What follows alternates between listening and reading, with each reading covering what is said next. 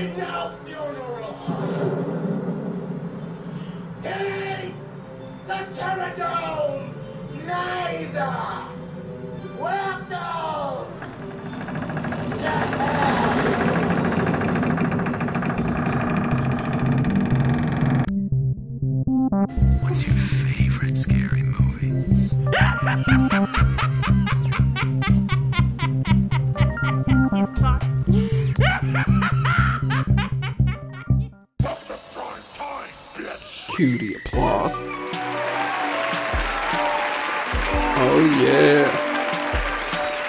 Yeah.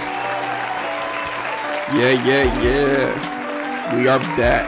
Back in the flesh, baby. It's your boy Walter Doom back for another episode of Let's Talk About Horror, the horror podcast where we talk about any and everything related to the genre and listening to the ghetto sounds of the background music. You know what time it is. It is time to come back for the first episode of the new year. That was so cringy. and I might just keep this cringe. I could just literally redo this, but I'm gonna just keep this cringe. But anyway, how you guys doing? I'm back for the new year. Of course, this is the first episode for the new year. The last episode, I know it came out just recently.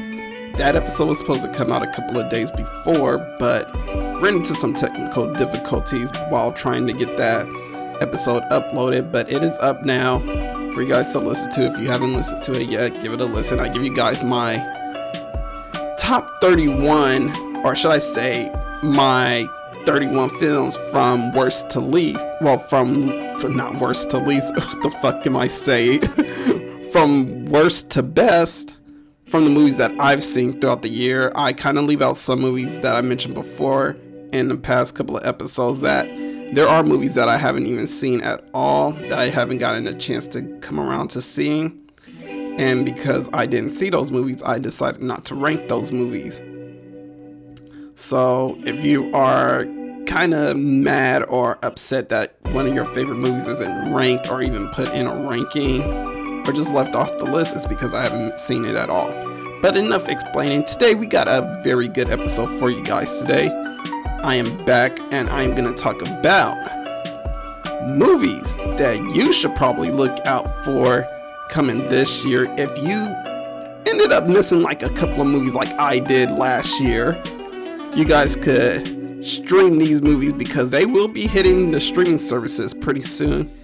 And I'm also giving you guys a list of movies that you should try and catch out in theaters, or just giving you an idea of what movies I'm excited about coming out in theaters. And yeah, I just will probably waste my money on trying to go see.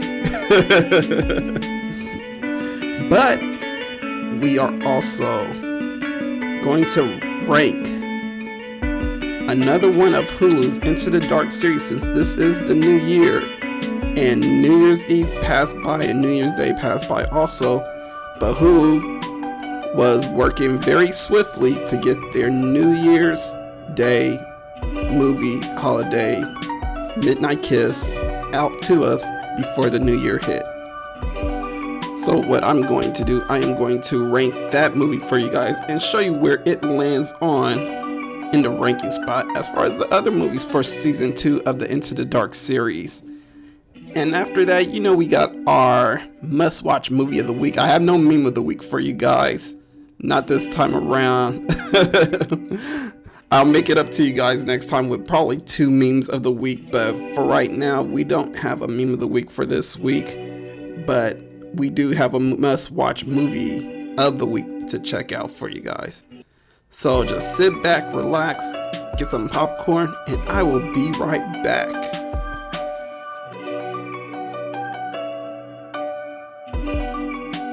Welcome back, you guys. How you doing? It's your boy. that that was actually really kind of cringy, but I don't know why I did it like that. But anyway, before we start talking about the movie streams and movies that you should probably check out for this year, um, let me talk about a couple of things that that is going on with me. So yesterday, I went to Natural History Museum because I live out here in LA. Yeah, I went to that yesterday and they have this special exhibit called Natural History of Horror. And in this exhibit, they kind of use scientific discoveries on as the inspiration for different horror movies.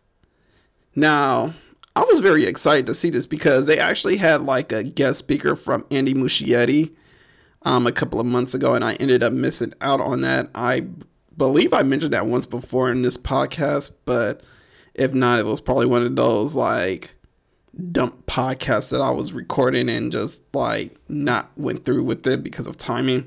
But moving on, I went to the exhibit yesterday because I didn't even know this exhibit actually existed until I heard about the Andy Muschietti shit.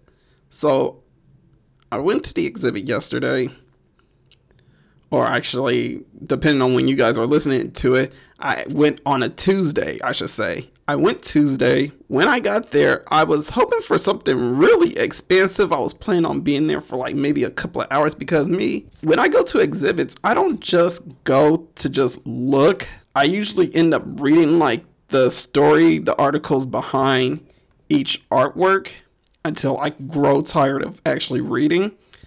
And it kind of takes me a while before I get to that point, especially when I'm breaking in between reading and looking at art pieces.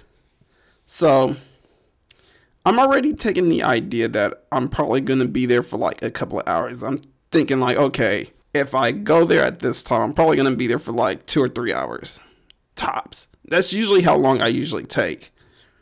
Um, I remember one time when I went to go see the Dead Sea Scrolls, I'm kind of upset that I didn't even make my way back over there because I had to go to work that same day. But when I was there, I was there for maybe like a, for like one hour just to see it. And where I work is like not too far from where I was going.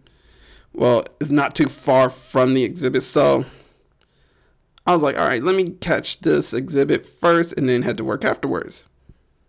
Whatever, whatever.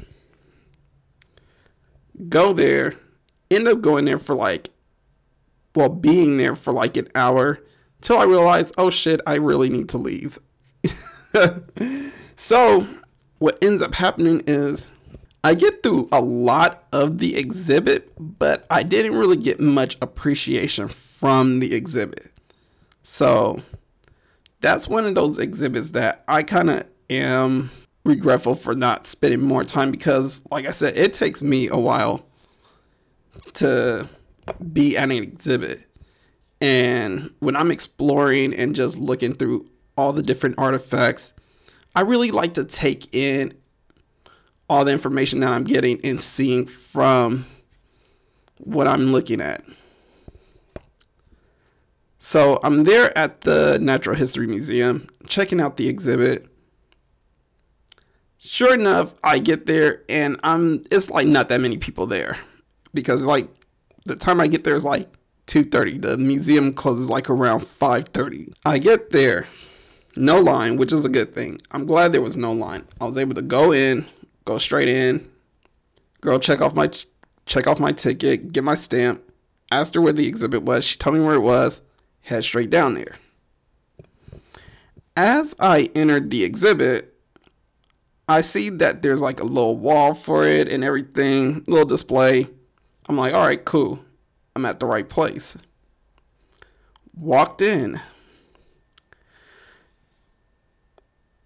I was like, okay, I see the creature of the Blue Lagoon. Fine, that's good. But let me see what the rest of the room looks like well, my surroundings let me see how deep these rooms are going.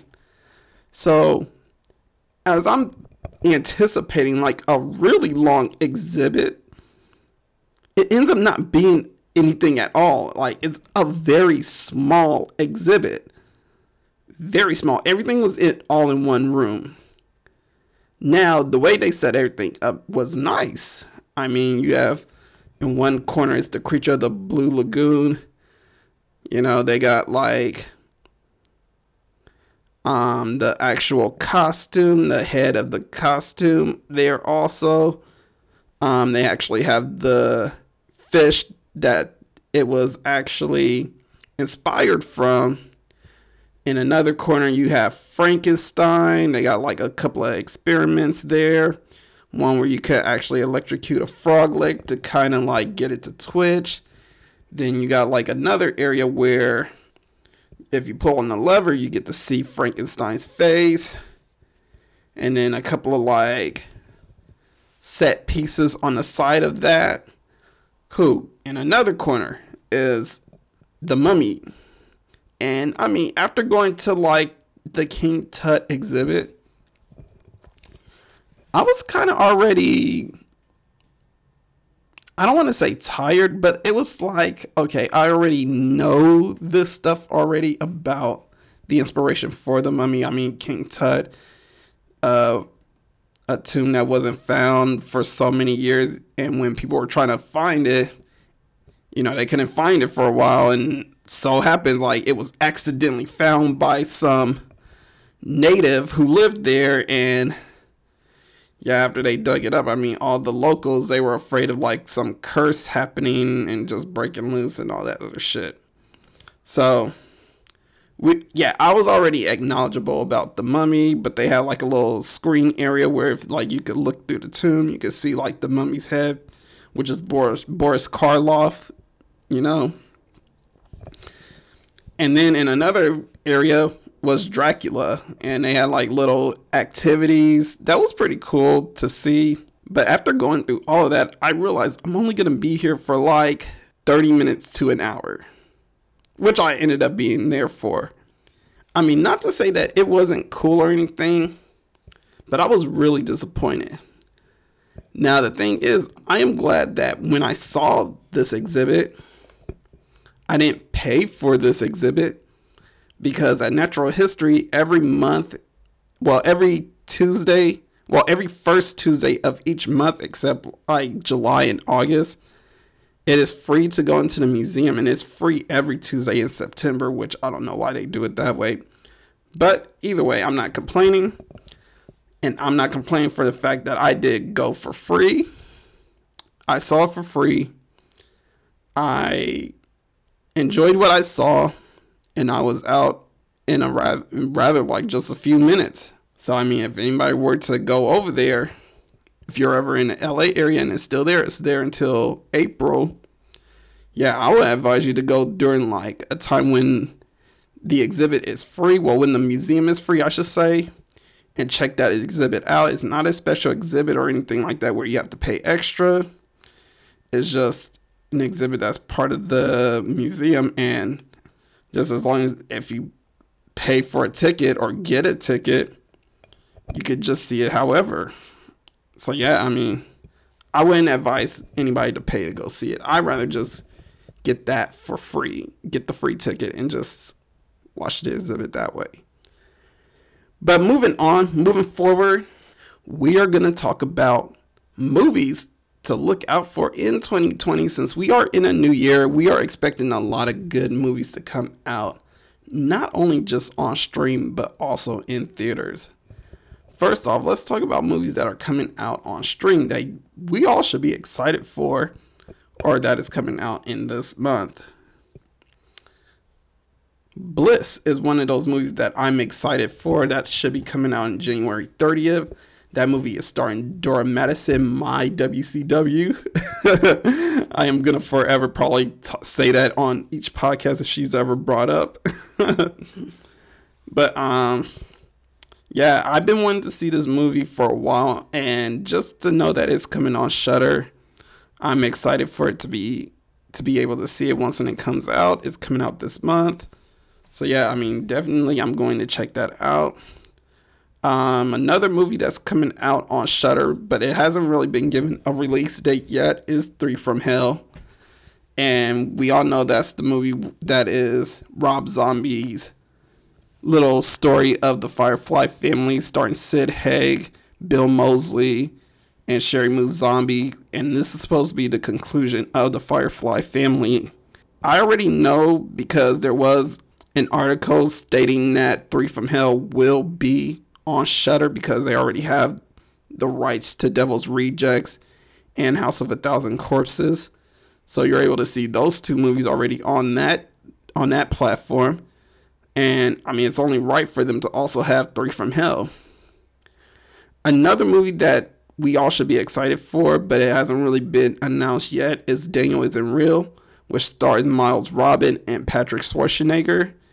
And I know last time I didn't really remember Miles Robin's name, but this is another good movie that was also very critically praised and what have you. And I mean, usually we all know for movies that are critically praised, we really don't have like, well, at least for me, I don't have the best um, best opinions about the movie. So yeah, I mean, Daniel Isn't Real should be coming out pretty soon. I'm excited for that to come out.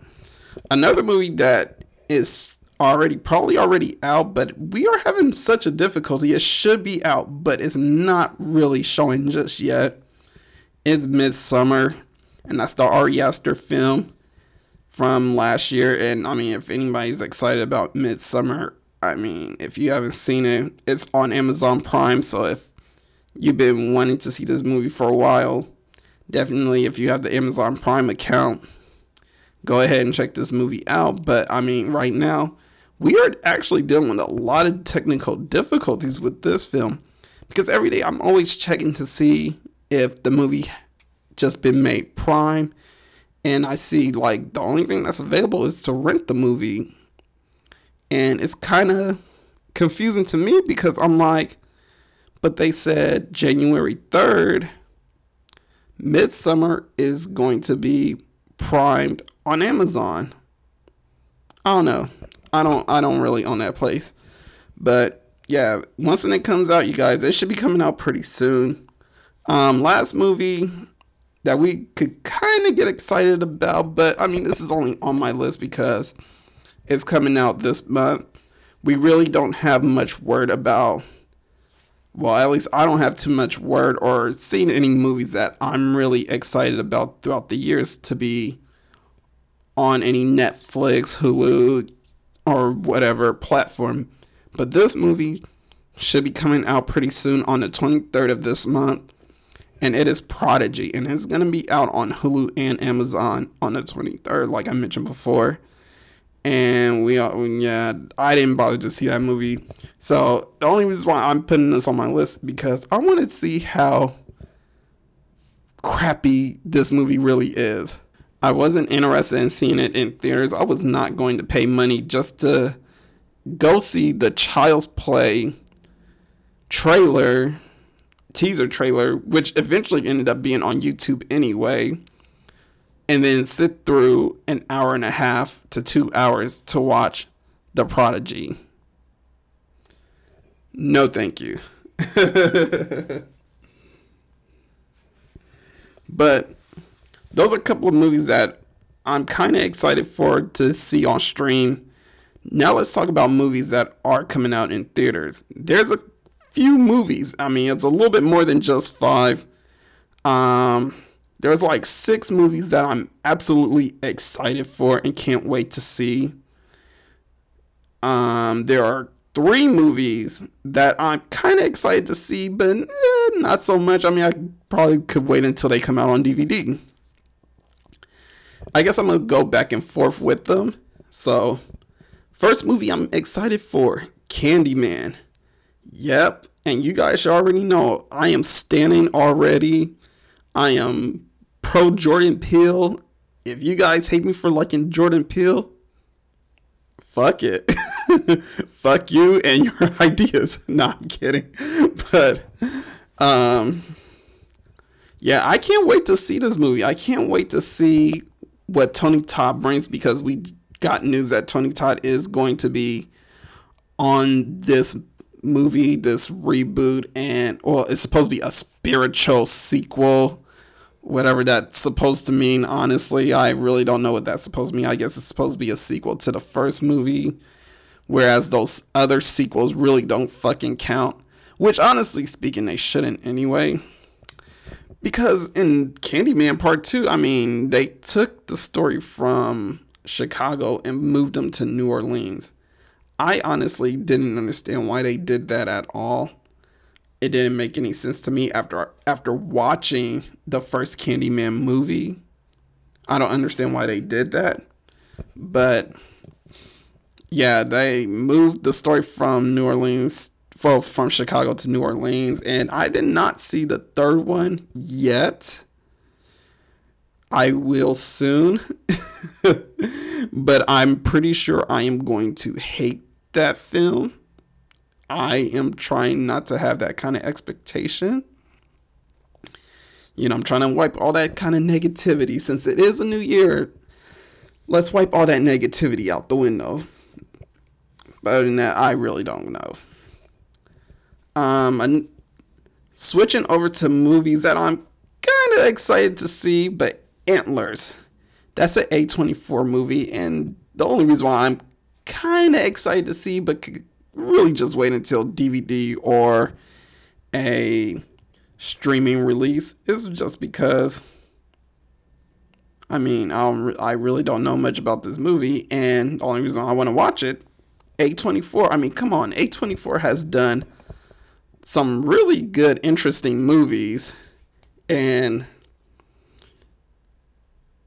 sometimes I'm I just think like besides Blumhouse, I mean they're also like one of the best film companies out there.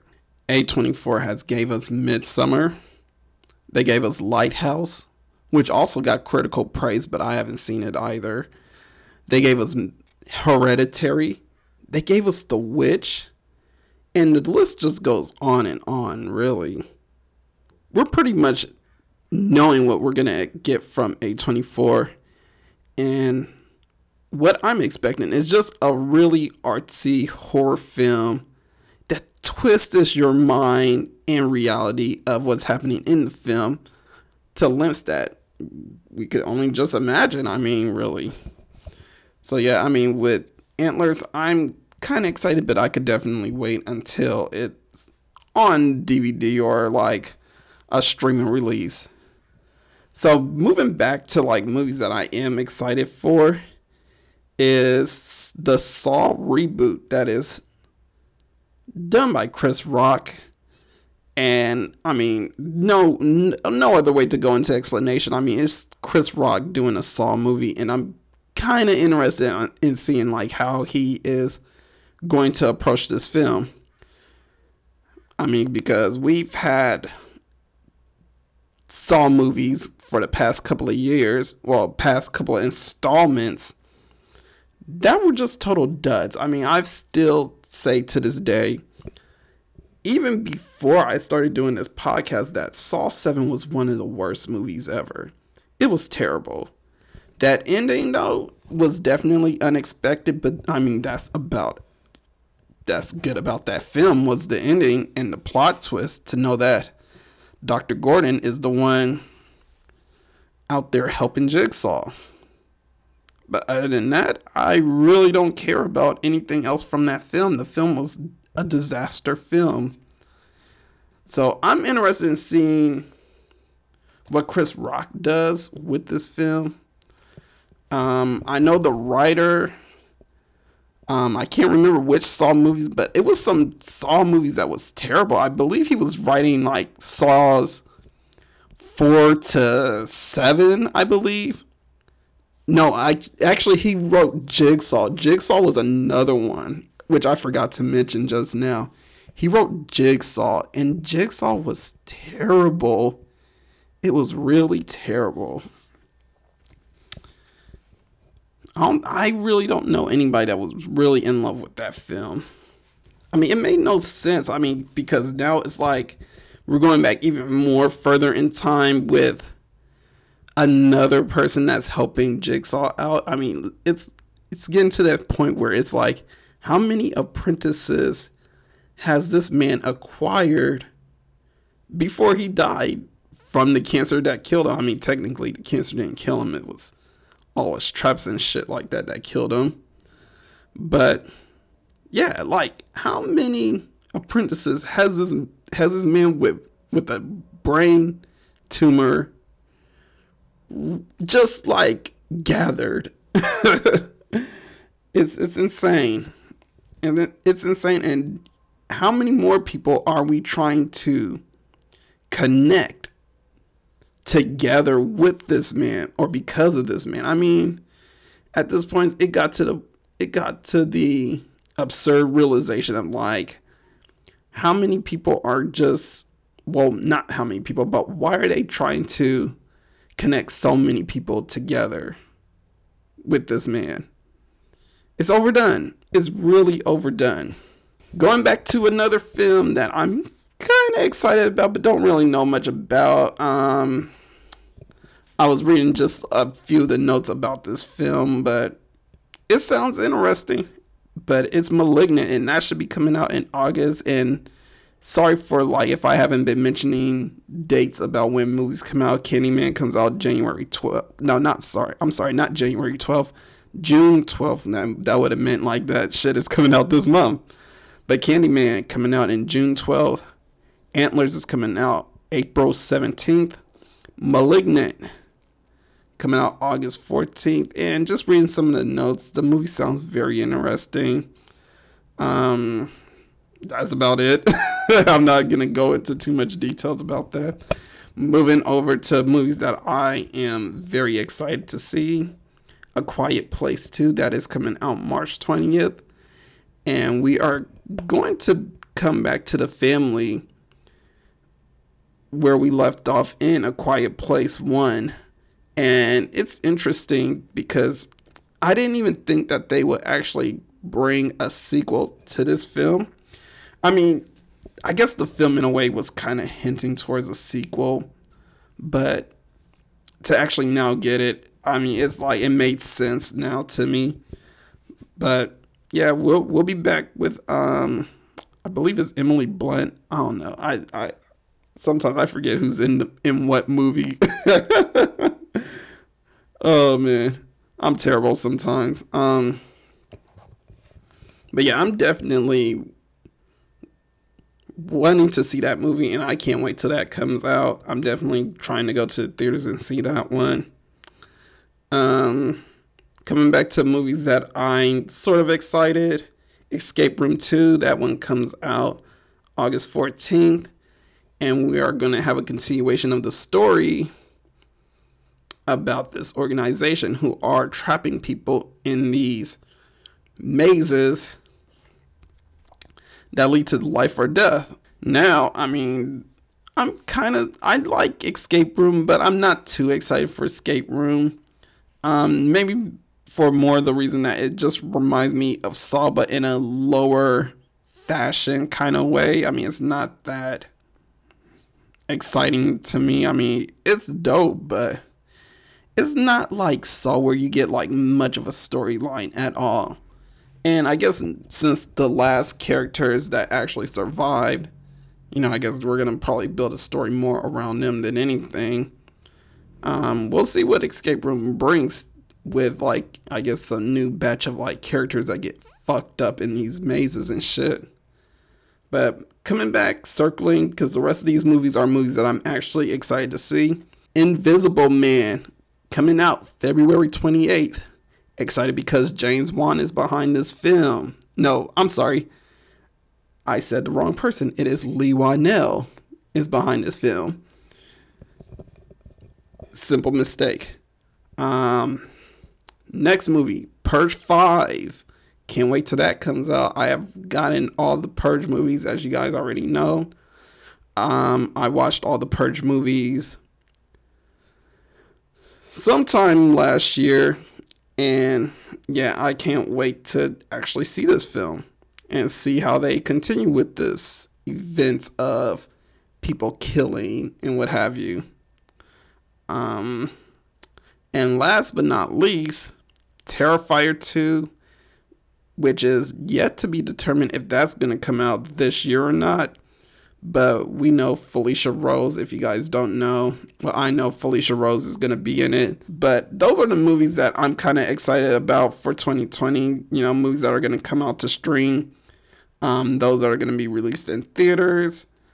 You know, we'll see if my positive attitude holds up in another installment of my, I guess, rankings list of like best to worst or least to worst. Not least to worst. worst. I don't know why I'm saying least to worst. I don't know. For some reason, my brain is messed up. But from worst to best movies of 2020. So, what I'm going to do right now, you guys, I am going to take a break. And when I come back, I am going to talk about where Midnight Kiss is ranked in the Into the Dark series. So, like you shouldn't say in Scream, I'll be right back.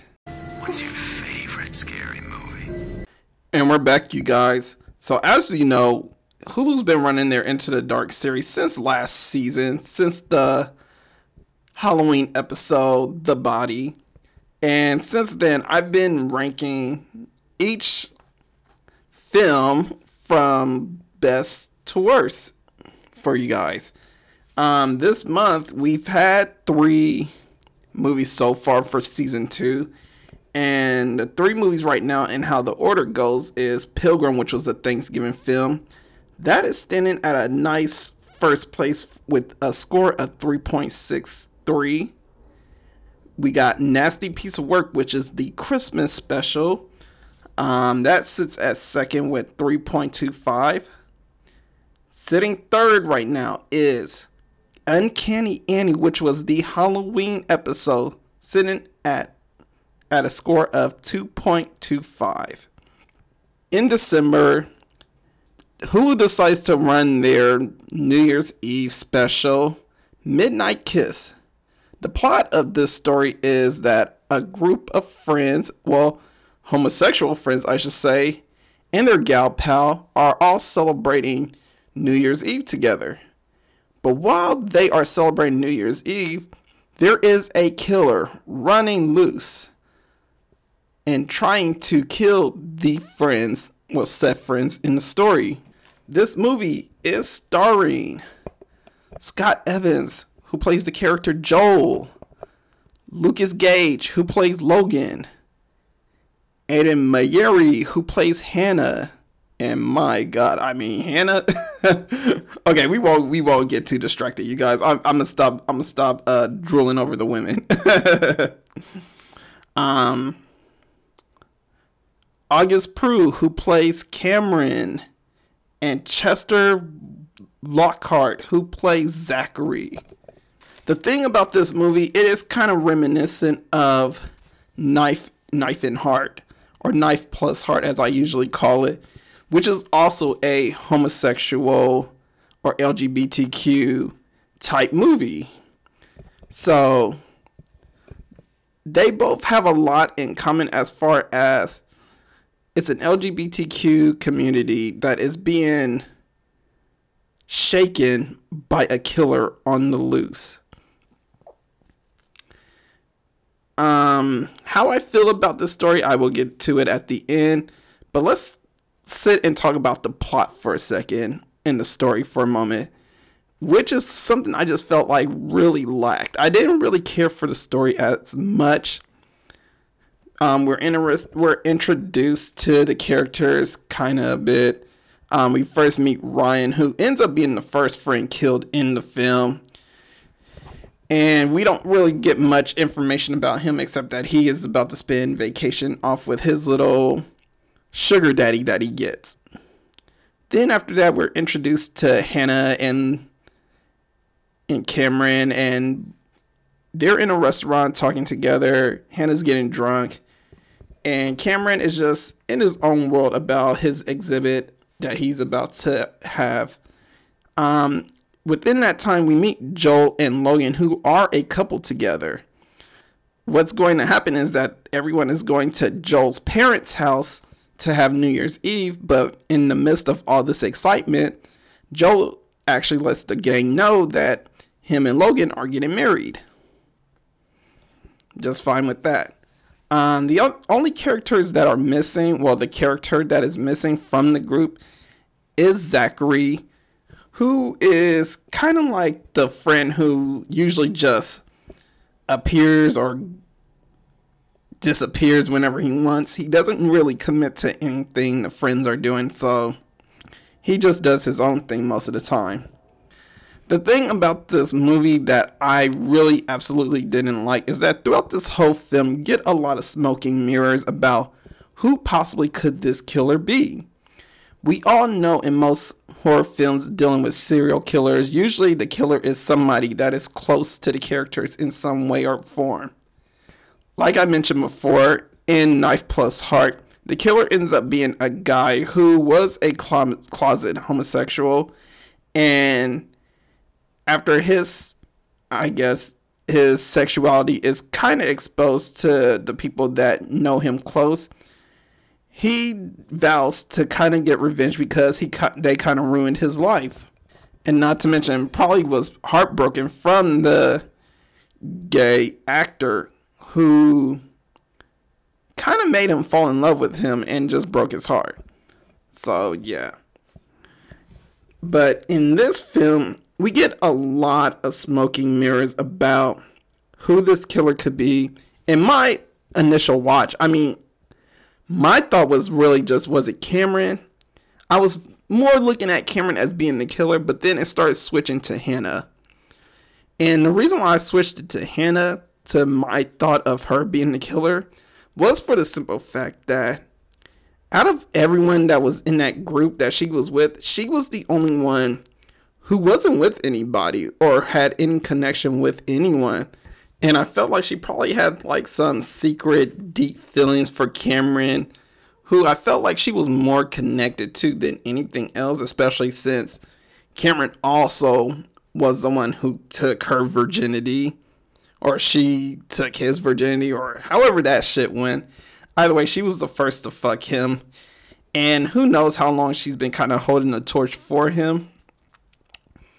But probably since she found out that he was gay and all that, she probably felt kind of bad for herself and just I don't know, who knows? Like she's probably been holding the torch for him and was probably hoping that it was all just a phase to where he comes back to her, but who knows? I mean, that's just me kind of thinking ahead without seeing the rest of the film. I thought that he was it, but then when Joel actually killed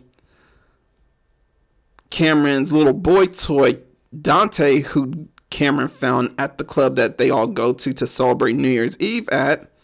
I kind of figured like, okay, maybe Joel's the one that's that's the killer because he did have a relationship with Cameron. What the other characters don't know is that Joel actually feels very victimized and villainized by everyone because they felt they took Cameron's side over Joel's and just because of how much of a hard exterior Joel has, they all just blame Joel for the reason for the breakup and what have you. But that was just me thinking that it was him, but it ends up being Logan, who turns out he was Cameron's random New Year's Eve kiss because every New Year's Eve, the gang they play this New Year's Eve kiss game, well, midnight kiss game, where they go to a random stranger and as long as it's consensual, they get a they get a kiss from that stranger. And after they get the kiss from the stranger, they could choose whether they want to let that stranger go or do anything else with them, which requires either just making out to having sex with them or spending the next day with them. So what we end up finding out throughout this whole movie, which ends up like trying to play with your emotions about who possibly this killer was. Logan ends up being the killer, and we find out that he was the one who was in lo- well, who is in love with Cameron and still is in love with Cameron, and because he didn't fully come out as a gay man, Cameron kind of like broke that mold for him, and he's just been admiring it since. Um, the story is supposed the story is supposed to be taking place in like a succession of years though. So it starts off with like 2017, I believe. It's either 15 or 17. I can't remember which year it was, but either way, it was. They they they always kind of count down each year with their um, New Year's kiss that we see like in the beginning of this film, and Logan was at one of the parties, and when I did a rewatch, I kind of did see the character Logan in the background, not really prominent, but he was definitely established in the film. And I mean, it wasn't anything wrong with them actually establishing him as the one who is the Midnight Kiss killer, I should say. But it just seemed like to me, it was kind of weird for them to make him the killer for the simple fact that if anybody he was going to kill, it should have been more Cameron than anything. It's like with Scream. It's like with Ghostface, even though Ghostface killed everyone, we all know who Ghostface is really going after. He's after Sidney Prescott. He's not after really anyone else. If anyone else he kills, I mean, they were pretty much just in the way, or he's killing them to make it look like Sidney is the killer because she's the only one closest to those people. And that's the same thing with with Knife Plus Heart also. Guy Favre, who is the killer for all the people that were working in that gay sex industry movie, he was killing them because the guy that he was involved with was someone who was in films in that industry and he was the one that kind of broke that guy's secrecy and kind of ruined in quotation marks his life. Um in this movie midnight kiss i felt like the the reason for logan to kill everyone which he does kill a couple of characters he doesn't kill the characters that he should which is really just joel and Cameron, honestly, I mean, if anybody he was gonna kill, it should have been those characters. But he ends up killing like people who don't really matter at all. I mean, he ends up killing Ryan in the beginning for whatever reason. I don't know. Um, he ends up killing Zachary, which is like, I don't know why he killed Zachary. What did Zachary ever do to him? I mean, maybe because Cameron had such a promiscuous relationship with almost everybody in the group. Maybe because Logan was probably jealous, and I could see that could be probably the reason why he killed everyone, was probably because he was jealous that they were close to Cameron and Cameron didn't really notice him at all. But to me, it just it didn't seem like it didn't seem fitting for that character to be or it didn't seem justified enough for me to see Logan killing all those people where he could have just been trying to aim for Cameron the whole time. You get me? That's just that's just how I feel about that. Now, if they written it in a way like to where like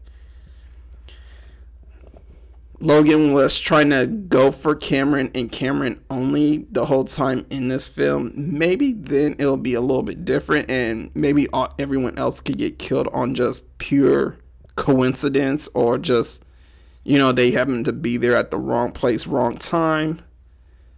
Maybe that could have been the reason why Zach was killed. Maybe Zach could have been in Cameron's room instead of, uh, I don't know whose room he was in. I think he was in his room which is supposed to be Joel's mother's room and what have you.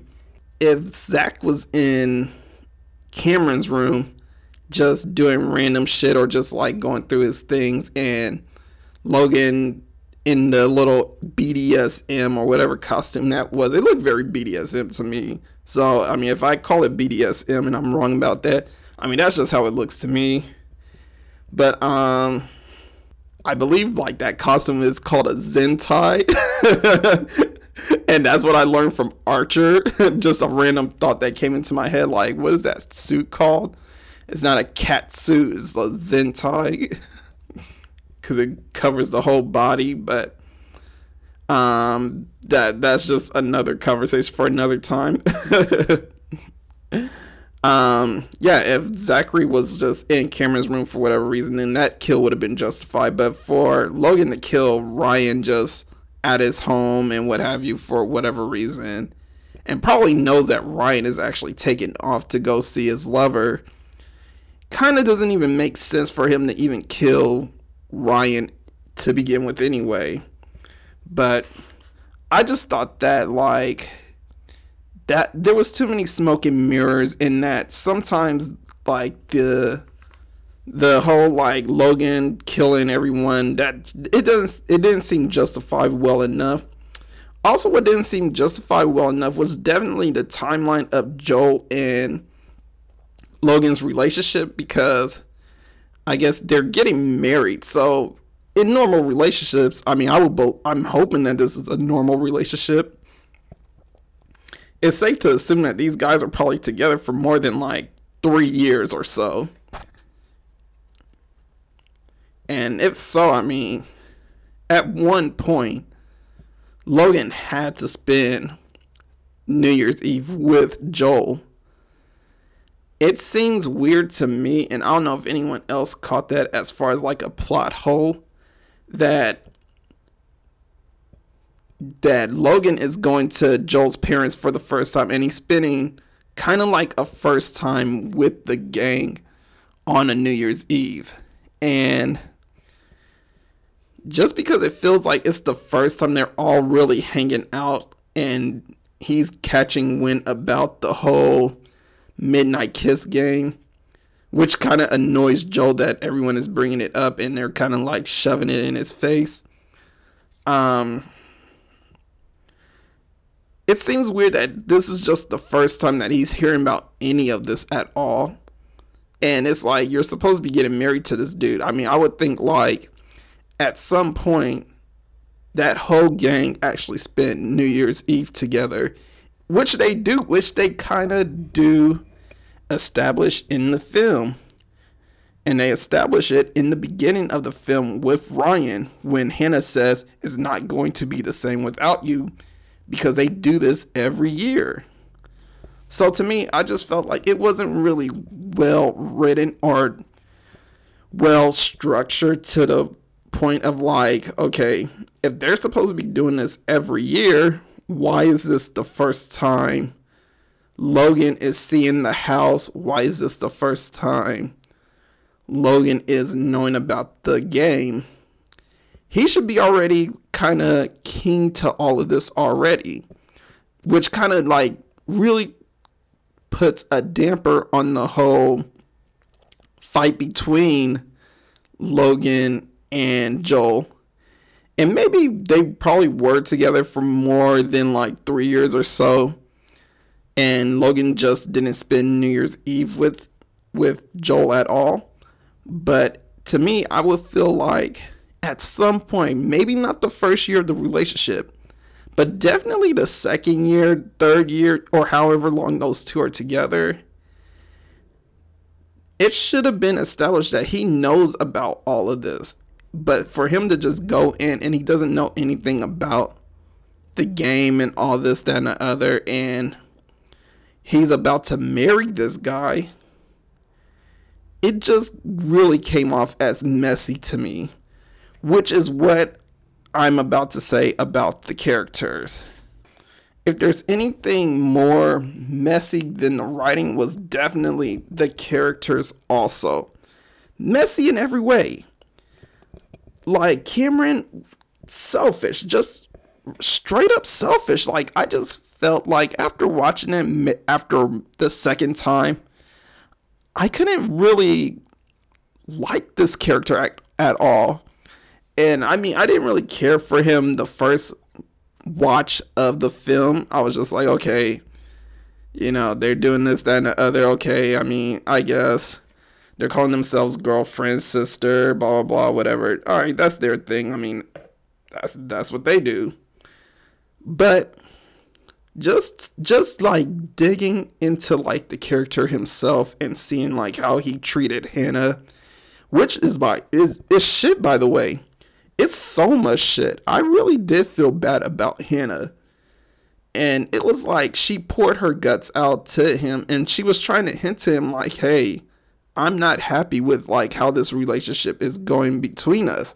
I mean, she really was really crying for help and all she gets is just pretty much condemnation or just like criticism because she's hurting. I mean, she's like in the beginning of the scene or beginning of the movie when they're in the restaurant and she orders two Bloody Marys and Cameron only gets one. He kind of makes fun of her for getting two and just being drunk and getting drunk all the time. But it's like for her, it's she's hurting inside because of well, she's friends with a bunch of gay guys and this is just me like and she didn't really say it, but she kind of hinted towards it.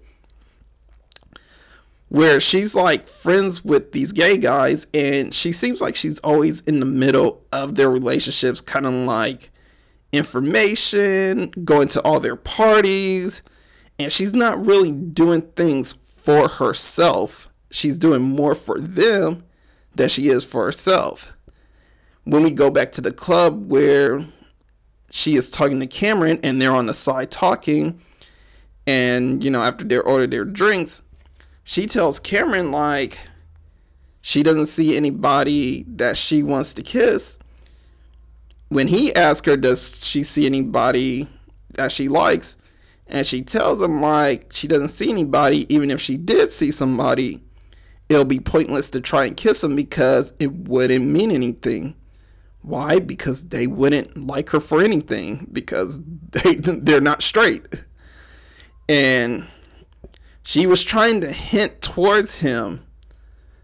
You know, she wasn't trying to hint that he was selfish, but she was trying to tell him that he could be selfish. And she was trying to tell not only that him that he was selfish, but just that him, Joel, and all the rest of the guys, gay, straight, or not, they're self. Well, actually, she didn't even say straight. She just told him, like, not to bring up a stereotype about gay people, but that they're really selfish.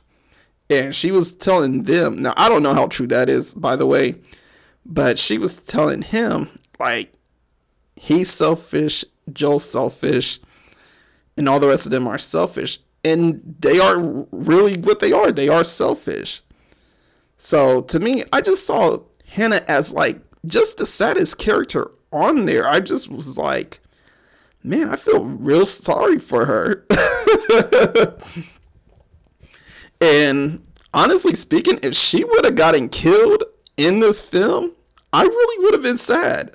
I would have been really disappointed that she was the one, or if she was the one to get killed. I was already sold on the fact that she might be the killer. That I was okay with. But if she was one of the people that got killed, I would have actually felt really bad for her. that's just that's just how I felt. And I really usually don't feel too bad about characters.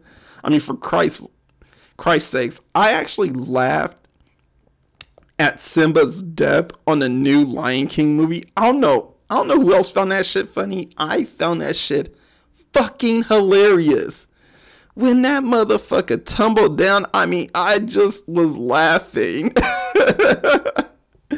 I oh my god. If if you could find that clip, anyone, if you could find that clip on YouTube, watch it and tell me that shit don't want to make you laugh. That shit is fucking hilarious. But moving on. like I said, um we're gonna move on to Cameron now because yeah, like I mentioned before, Hannah is kind of like the saddest character in the film.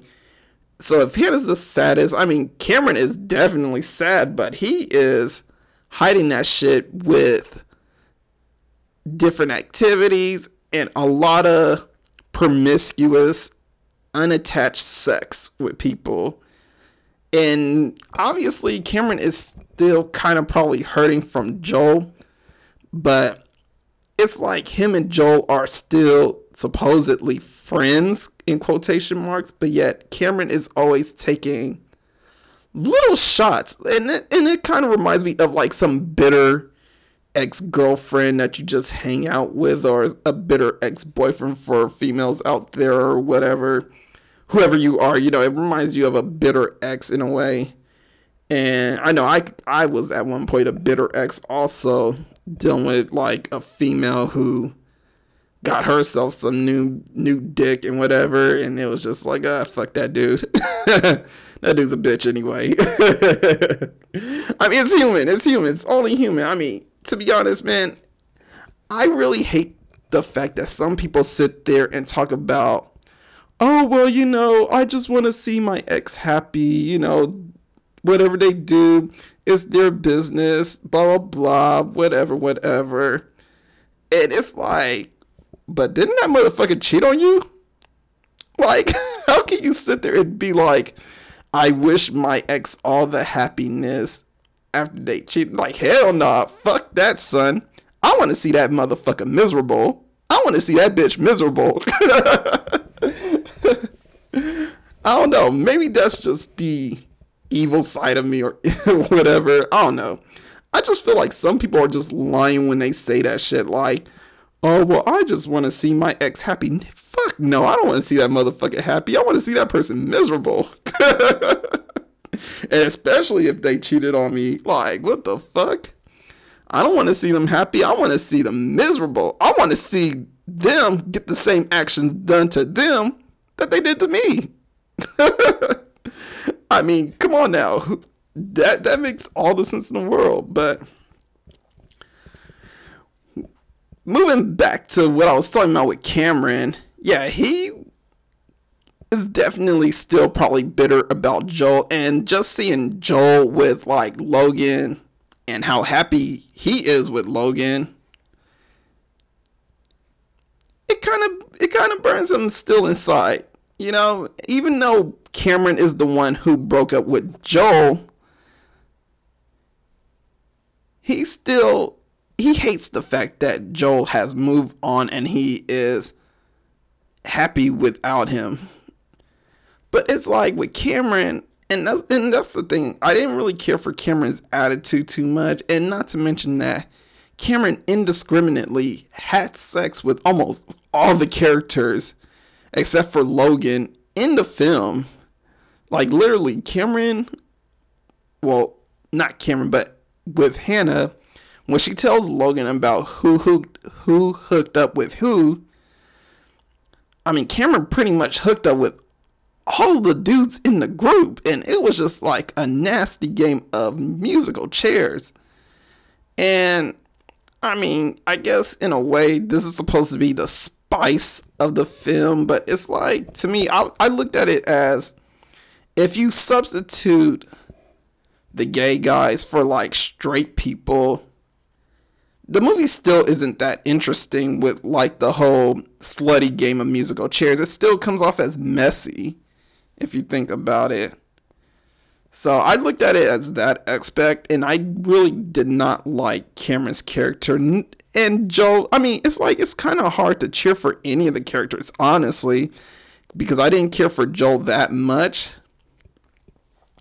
I do feel like the characters did kind of treat him fucked up, though, and just was like always talking shit about him, but yet they wanted to use him for everything he had, like his nice house, um, the nice food. Well, not nice food, but the good drinks, the nice clothes, the places where they could plan to get away and have fun at, like the different clubs that I guess have like good atmospheres and what have you each New Year's Eve that they go through. And it's just, it feels like Joel was definitely the most underrated not underrated, but underappreciated character in the whole film. It was fucked up. But it's like, to me, none of the characters kind of had any. They lacked all like the accountability for whatever was going on.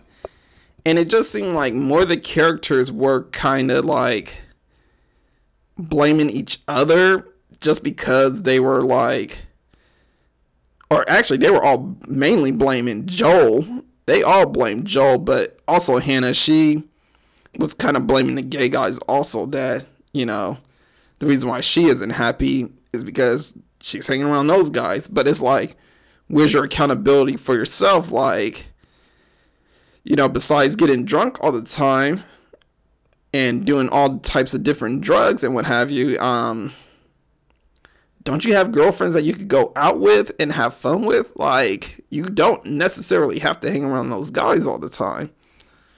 You could find girlfriends and just hang out with, and maybe you would find like a straight guy that you want to be with. And it's funny that when she was talking to Cameron, like, oh yeah, um, would you go into a straight club with me? And he his response was so condescending. I didn't like that response. It was just like straight club. What would I do at a straight club? Like, why would I go there? And it's like, dude, look at your friend right now. And I can't stand people like that too, because I know a couple of people that did shit like that. Like they, they would just like tell you to go this place, that place, and you know, and then once when you bring them like, hey, like, would you go to this place? And, and they're just like, no, why would I go there? It's like, motherfucker, look where I'm at. you know, it's like, it, it seems so one sided with a lot of these characters. Like, it's just all one sided, messy relationships. And they just all didn't take accountability for like everything that happened. And because of that, I mean, everything just went like total shitsville. I mean, even Logan, he didn't even hold no accountability for himself in that film, also, where he was just like, you know, hey, like, I fucked up, blah, blah, blah. You know, I'm sitting here being a closet, I'm a closet homosexual man, and, you know, I can't really come out because of this, that, and the third. But it's like, dude, like, it's not Cameron's fault that he's not interested in you, bro. Like, you can't fall in love with just that one guy. I mean, it didn't make it. I don't know. They try and sell you on this fact that this this character was in love with one guy just because he had this one little kiss and he just liked the way this guy flourished into the night scene and what have you with his friends and what's going on. So instead, he tries to force his way into that group, hoping that he gets his New Year kiss to notice him, which he doesn't, but ends up catching the eye of his New York, well, his New Year Eve's kisses ex boyfriend. I mean, it's just really messy. It's kind of like that 70s show in a way, also. just very messy relationships and people just switching partners and shit like that. But a couple of things that I did like about this film is definitely the location. I didn't like the settings for like how they used them, but I did like the settings and how they were designed. I really did like the design of the house, which also like I don't know why they made that house seem like it was like more bigger than it was. I mean, it was like how hard is it to find some of these characters? You're not in a two-story house. How the fuck can you not find this person? You can literally see this person outside through the screen doors. Come on now. I don't know. It just got to that weird point, and this is what I mean by like the whole smoking mirrors. It's like they try to make it seem like this house was like so big and humongous, but it wasn't really that big at all. And they try to make it seem like characters couldn't find each other, but it's like literally characters could just walked down the hall. So that was a poorly used setting. Um, the club scene, which I didn't really get why they even used the club scene to begin with, which was also like, why is this here? Because honestly speaking, they could have just stayed at Joel's parents' house and used that house as a place for a party because in the middle of the film you do see Logan in his Zentai BDSM suit and to me I'm just like okay does this dude carry his suit everywhere so it kind of threw me off a bit because I thought he was gonna actually start killing people at the club but he didn't my next question is Does he bring the suit everywhere with him? Because that didn't make any sense to me. And not to mention that I think the dude only wore like a button up shirt. So how the fuck is he how the fuck is he carrying this suit, which is an all over suit, with him if he's wearing a button up and shorts? Or was he wearing pants? either way, I didn't I didn't get how he was able to bring all that shit with him. It didn't make sense to me. But eventually, um, in the middle of this film, when they do start playing the game, you do see Lucas. I'm not Lucas. You do see Logan in like a three way with two other men, and pretty much Logan got his shirt off, or I think his shirt was open. Either way, he had either had his shirt open or his shirt off, and another dude was giving him a blowjob, and it was just like, okay, how did how did it how did this dude get his get his little outfit in the club, and how does he have his little outfit? Like, I don't know, I was confused. But less about like that situation, um, more about the design of the club. The club was definitely a very, I I would say like flamboyant club as far as its design, and it was kind of weird. Also, I actually thought it was weird that in this story that in this club they had a designated area where all these guys were just fucking each other. I don't know. It was just weird to me. Now, I've been to gay clubs before because I got a couple of friends that are gay and the the couple of times I've been in those clubs, I have never noticed a room or I was not even trying to find a room. find those type of rooms by the way.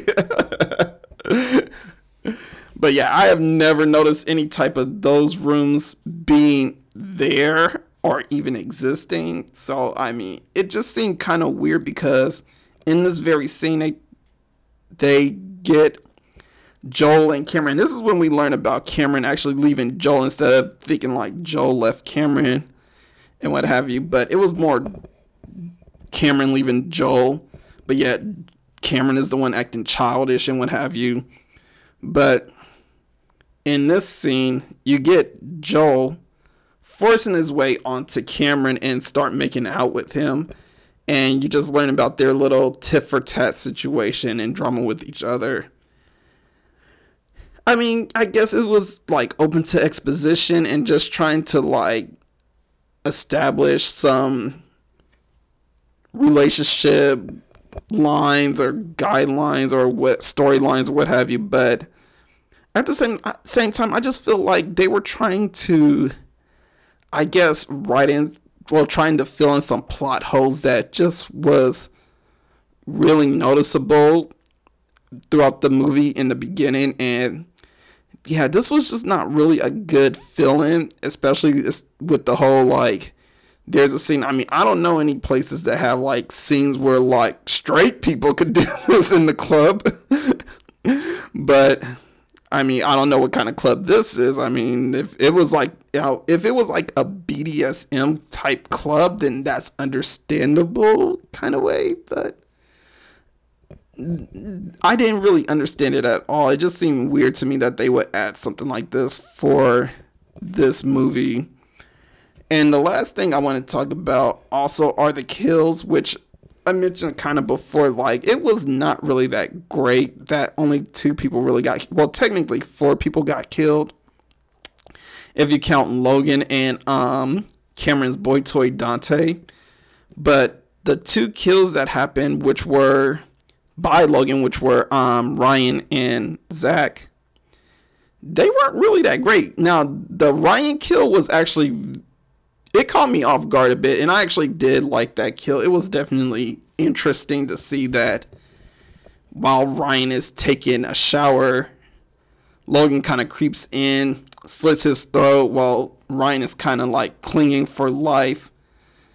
Zach pulls out a camera and throws like glitter or confetti all over Ryan as he's dying. I mean, that was that was actually a really interesting kill in a way to kind of establish what this movie was about. But then the rest of the kills, they don't really, they weren't really that good at all.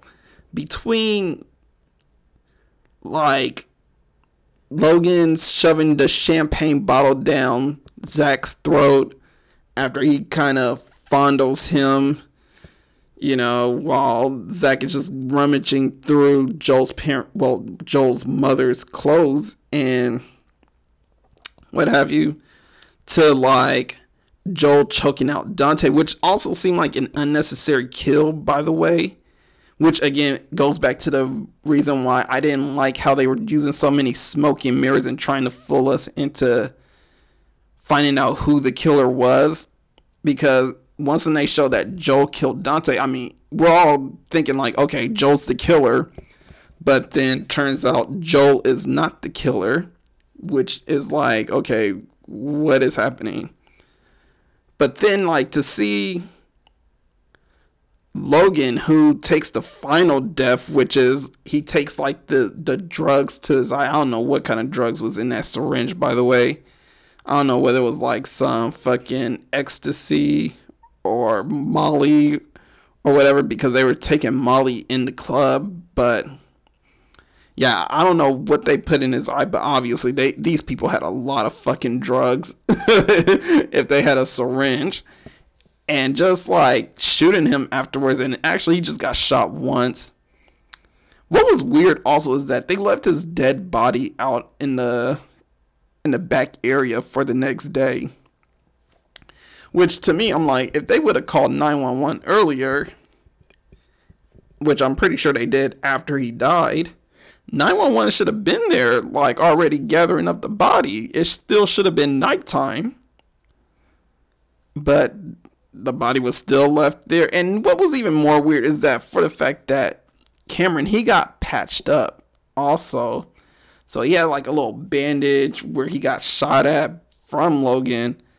And he had like a little sling to kind of like help hold his shoulder and arm in place and what have you because again he got shot in the shoulder, but it just seemed weird. Like everything about this movie just seemed really off. And I just feel like this time around like to me while trying to like come up with notes about this film I was paying too close attention enough to where I could notice everything really wrong with this film from the writing to the characters and just to the kills on how they used them and structured them out. So, hence why this movie is sitting at the last spot for now with a score of two. Yes. it was bad. It was really bad. I mean, compared to Pilgrim, who obviously has every reason to kill people because this dude is a murderous pilgrim in a cult. Like he's a cult leader like Charlie Manson. And it's like it's understandable. Everything was justified what this pilgrim was trying to do.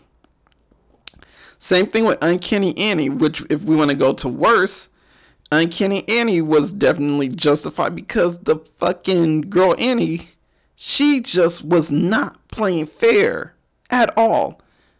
And all she wanted to do was break those guys' friendship up because one bitch wanted to take another dude's bro- boyfriend. So, yeah. But if we wanted to talk about between like another New Year's Eve movie, which was New Year, New Me, New You. I was about to say New Year, New Me, but New Year, New You with Suki Waterhouse and Carly Chaikin. That one was actually a really better film, and it was definitely well justified with those characters on why Suki Waterhouse's character wanted to claim revenge onto Carly Chaikin's character. And that's because of that one girl's suicide. She blames Carly Chaikin's character on it. And what did Carly Chaikin's character do? She benefited by getting a web series. She's getting all these multi-million dollar deals. While Suki Waterhouse's characters had to just deal with a lot of adversity after that. So yeah, that movie was a little bit better. It was well structured more than this film. So yeah, this film is a 2. It is the worst one so far. Is it going to finish out as the worst film? in the whole series, I don't know. Now, to me, like, if you were to watch like an LGBTQ movie, and I've mentioned this before in my ranking list for 2019, Knife Plus Heart. Yes, it may have some uncomfortable erotic scenes, but it was actually a well structured film and it was well written also.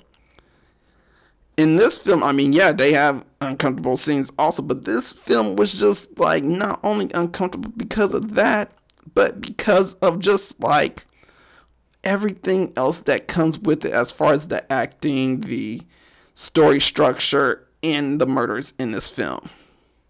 So yeah, it, it sucks. It really sucks. so this is another film that could go in the trash with Teresa and Allison. oh man. But anyway, I am going to take a break, and when I come back, I am going to give you guys an outro. Wendy. Darling, light of my life. I'm not gonna hurt you. You didn't let me finish my sentence. I said, I'm not gonna hurt you. I'm just gonna bash your brains in. I'm gonna bash them right the fuck in.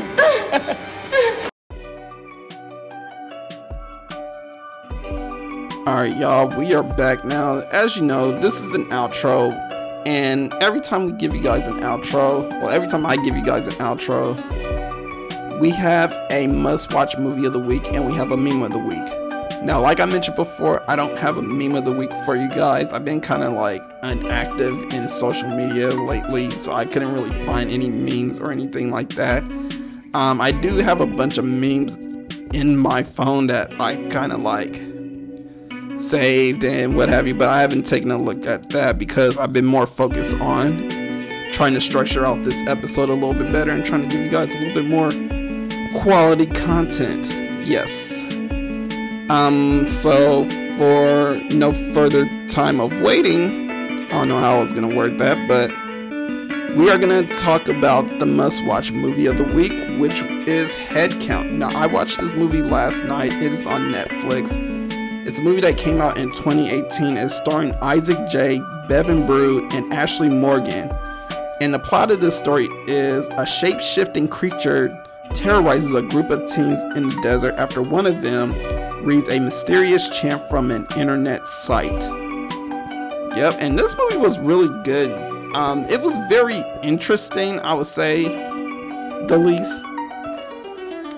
Um, there were parts of this this movie that I really didn't care for too much. Um, like some of the acting, but for the most part, the movie is interesting. Um, it's not as violent like some the other films that I really like to watch. So, I mean, if you're not someone that's too interested in blood, you could definitely watch this film because it just really has like this whole, I guess, psychological twist or what have you that really kind of brings you into like the realm of like what the hell is going on. so yeah, I mean if you guys got Netflix, I would advise you guys to watch it. Or if you don't have Netflix because you got Disney Plus, then um yeah, I don't know what to tell you. but anyway, I am about to head out. I am going to try and catch you guys next week. I am definitely going to try and be back next week. And we are going to have a more interesting show to talk about. I don't know what it is yet. oh man, but yeah, we're to talk about some shit. but if you guys have any like comments, go ahead and leave it. Go ahead and leave your comments in the comment section. Other than that, I mean, like, subscribe, follow me on my social medias. Walter Doom 1 on Twitter, at Walter Doom on Instagram. And I will see you guys next time for another episode of Let's Talk About Horror. This is America. Don't let them catch you slipping up. Peace.